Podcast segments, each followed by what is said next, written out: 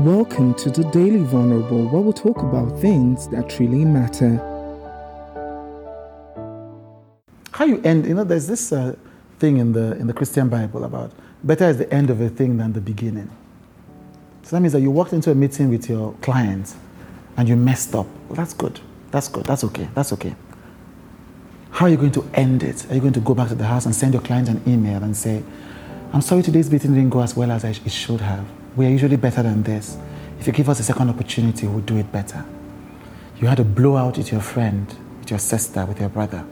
That's fine. You didn't do the best you could. But it's not ended yet.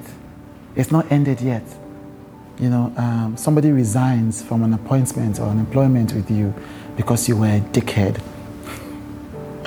That's fine. Now, how are you going to handle the exit? Are you going to acknowledge? Are you going to repair the relationship? Are you going to heal? Better is the end of a thing than the beginning. That means that as long as you are alive, it hasn't ended yet. Nothing has ended. It is still within your power to say, I got the first part wrong, I got the beginning wrong, I got the middle wrong, but I'm still alive. I'm going to get the ending right.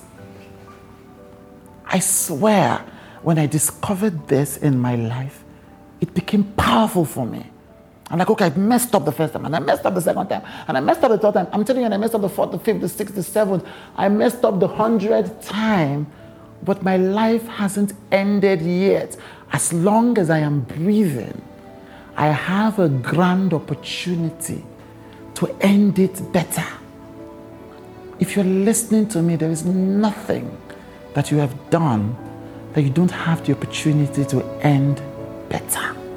You are still alive. It's a gift. Use it.